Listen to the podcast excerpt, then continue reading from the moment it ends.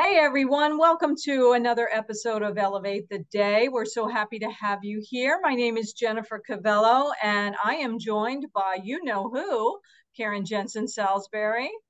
Hey everybody, good to see you today. I hope that everyone's having a great day. Karen and I are excited to be uh, coming to you again and talking with you with words of encouragement and uh, information and knowledge about God's word so that you can get revelation about how you can use it to change your life. And that's really what we're here to do, right? Is to help you to renew your mind with God's word so that you can use it to make those changes on the inside. Um, that'll hopefully come out on the outside yeah. as we all strive to, to walk in love in a world that is um, not so much walking in love these days. So but we're we're here to be good examples of, of the love of Christ. And today we think we've got a wonderful topic to help you do that. And it is from our um, lovely Elevate the Day devotional, right? 365 days of goodness. yes. Right. And um, so today we're looking at the entry on October uh, 3rd, and it's called three reasons I refuse to hold a grudge. Yikes.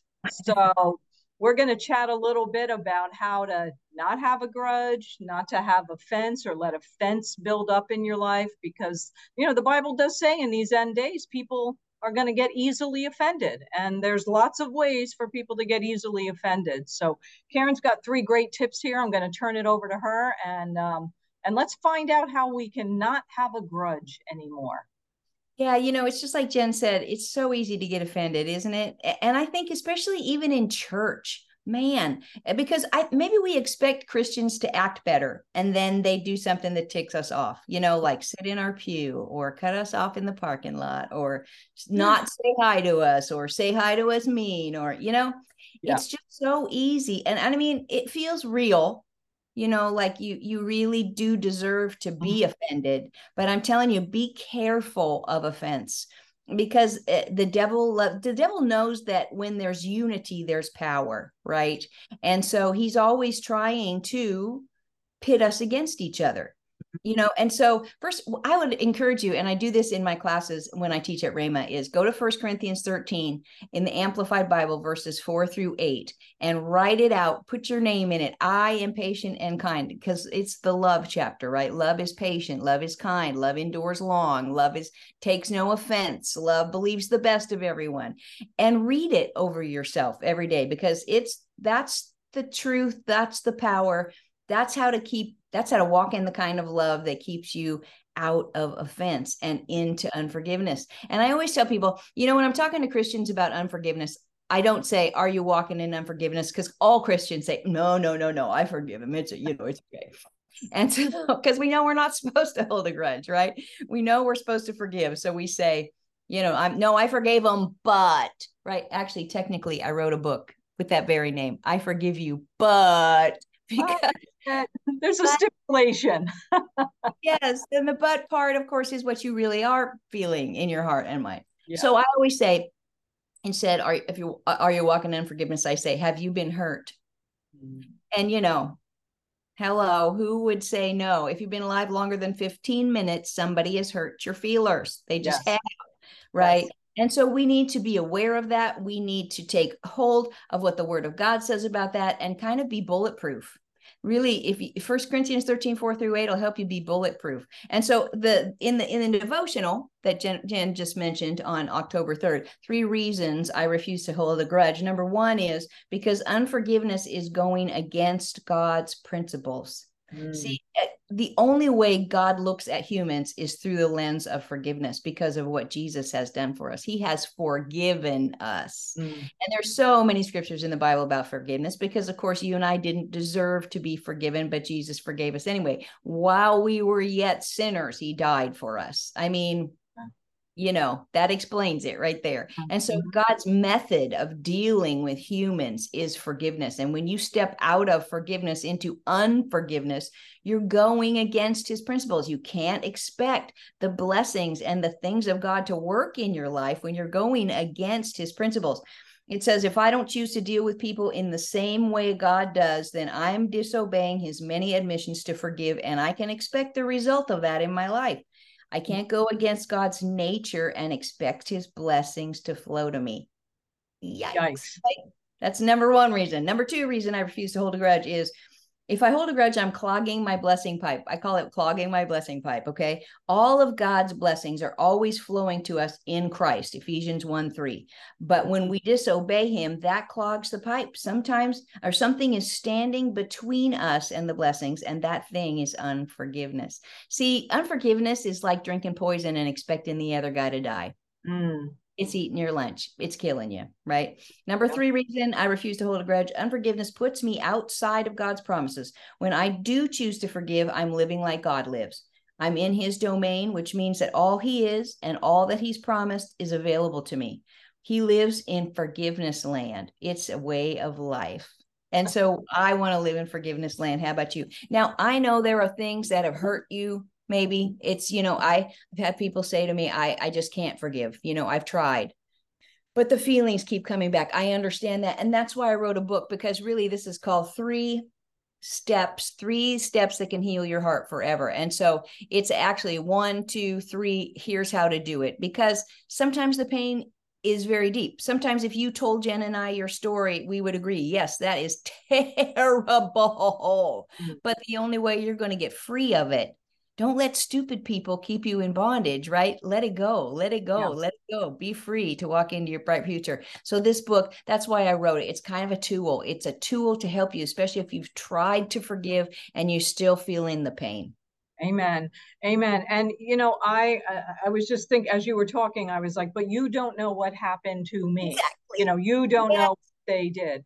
And you know, you're right. Um, yeah. And even if I did know what they did, um, you know, it, it's the impact, the the hurt is still within you. But mm-hmm. here's the thing: I, I think a lot of times we try and forgive on our own. You know, right. we try and muster up the, the the will and the strength to forgive, and we can't do it we need we need god's help we need the love of god we need to see this person through that same lens that god sees them and that's through the lens of love the lens of of uh, jesus. And sometimes you know for those small hurts which do happen every day right? You know the the customer service person is mean to you or you know whatever. Those those little hurts that happen i think sometimes it's helpful to separate the action from the person and and look at it objectively especially if you know, this is not something that person normally does, or that's not how they normally act. It's like, wait a minute, this this isn't jiving, you know. So it, it makes it a little bit easier, not easy, but easier to say, you know what, I forgive thee you know uh, i'm going to just let go of this action because it doesn't match up with the person and it really helps you to see that person a little bit differently and let go of the offense because here's the thing if you don't let go of the little offenses, they're going to get to be big offenses and mm. then the grudges and then the the division and then the you know it just kind of gets worse and worse and worse over time. And so within this forgiveness realm I, I do think there's also a place to have a chat with that person. I mean if they're continually doing something that is really hurting you you know, it might just be time to sit down and have a little come to Jesus talk and in love, in forgiveness, and resolve the differences because it could just be they're going through a really tough time and yeah. they're just not themselves. And, you know, what would Jesus do? Well, know? and sometimes, like you said, Jen, sometimes people don't mean it at all. And then you know what? Sometimes they do. but but go free anyway. Freedom you know forgiveness is freedom. And and i like that you said that about having a chat with them because the answer to that and a thousand other questions are be led. You know yeah. the holy spirit is going to help you. And that's really in the book there's just tons and tons of scripture that mm-hmm. washing washing washing of the water of the word that helps you to forgive when you can't do the forgiving yourself. But then but then you know sometimes we think well they don't deserve to be forgiven you know like if we sat around in a group of you and me and jen and we we all decided what they did to you was so terrible they don't deserve to be forgiven mm-hmm. you know mm-hmm. what we don't talk about the D word because if we all got what we deserved, we die and go to hell. See, yeah. deserving doesn't have anything to do with, in fact, you know what? The other person doesn't have anything to do with forgiveness. It has to do with you going free. Right. And sometimes they will never admit they're wrong. You know, sometimes I think we think that forgiveness is optional. And mm. if I'm feeling really good today, I'll forgive you. And if you're really, really sorry, I'll forgive you. You know what? Sometimes they're not sorry at all. Sometimes they will never admit what they did was wrong. And that just makes us so mad we want to punch them, but go free anyway. Yeah. You know, the best revenge is to go free. Forgive them anyway, not because they deserve it or because they're really, really sorry, but because so many places in the word God says, if you don't forgive, I can't forgive you. Right. Or, you know, leave it, let it go, let it drop. Why? Because he knows that it's forgiveness. Remember the time that Peter comes up to Jesus and said, How many times do I need to forgive my brother? Seven times. He's using all of his faith. You know, Peter's like, I'm being spiritual here. Seven times I'm willing to forgive him. And what did Jesus say? Hmm, no, yeah. 70 times seven. Not so much. Yeah, that's 490 times. And I don't think that Jesus meant on the 491st time you can hold a grudge. Right. I think what he meant was forgive, forgive, forgive, because that's freedom for you. Amen. And and it's a lifestyle. You know, I think we need to live in a lifestyle of forgiveness as opposed to a, you know, okay, I, I forgave this person in, you know, 1980 and, you know, oh, I'm, right. I'm it's done, You know? Yeah. yeah everything. You know, so we, we want to, um, you know, unclog the, um, the unforgiveness pipe. We need a little divine Drano, you know. to open up the forgiveness pipe to open up um, you know because we do want the blessings of god. And and and you know and i'm not talking about blessings like you know we want the cars the houses and and all of that but we want the protection. We want the provision. We want the healing and all of that. Well that's the blessings of god. And um and and so we want to have that lifestyle of walking in forgiveness and loving our neighbor right? Yeah. Loving our neighbor because that's what we're commanded to do. One of the yes. greatest commandments. With God's supernatural love. Aren't you glad Romans 5 5 says the love of God has been shed abroad in your heart by the Holy Ghost? So we are just yielding to that love. Like Jen said, we can't do it in our own self. But when we rely on God and we go to Him and we go to His word and we say, Father, I want to forgive this person, help me, He's gonna, of course, He's gonna help you. Yeah. He, he doesn't say no. Never. he's not going to say no to forgiveness. So, so anyway, check out Karen's book. I I forgive you, but um, and focus more on the I forgive you than the but part.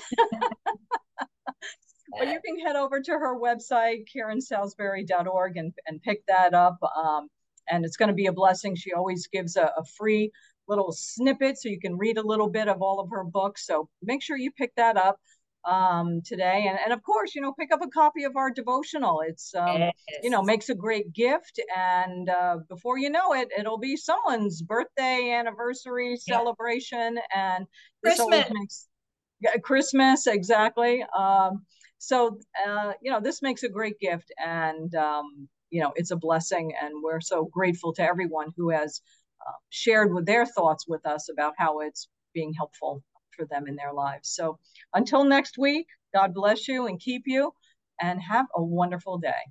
Bye.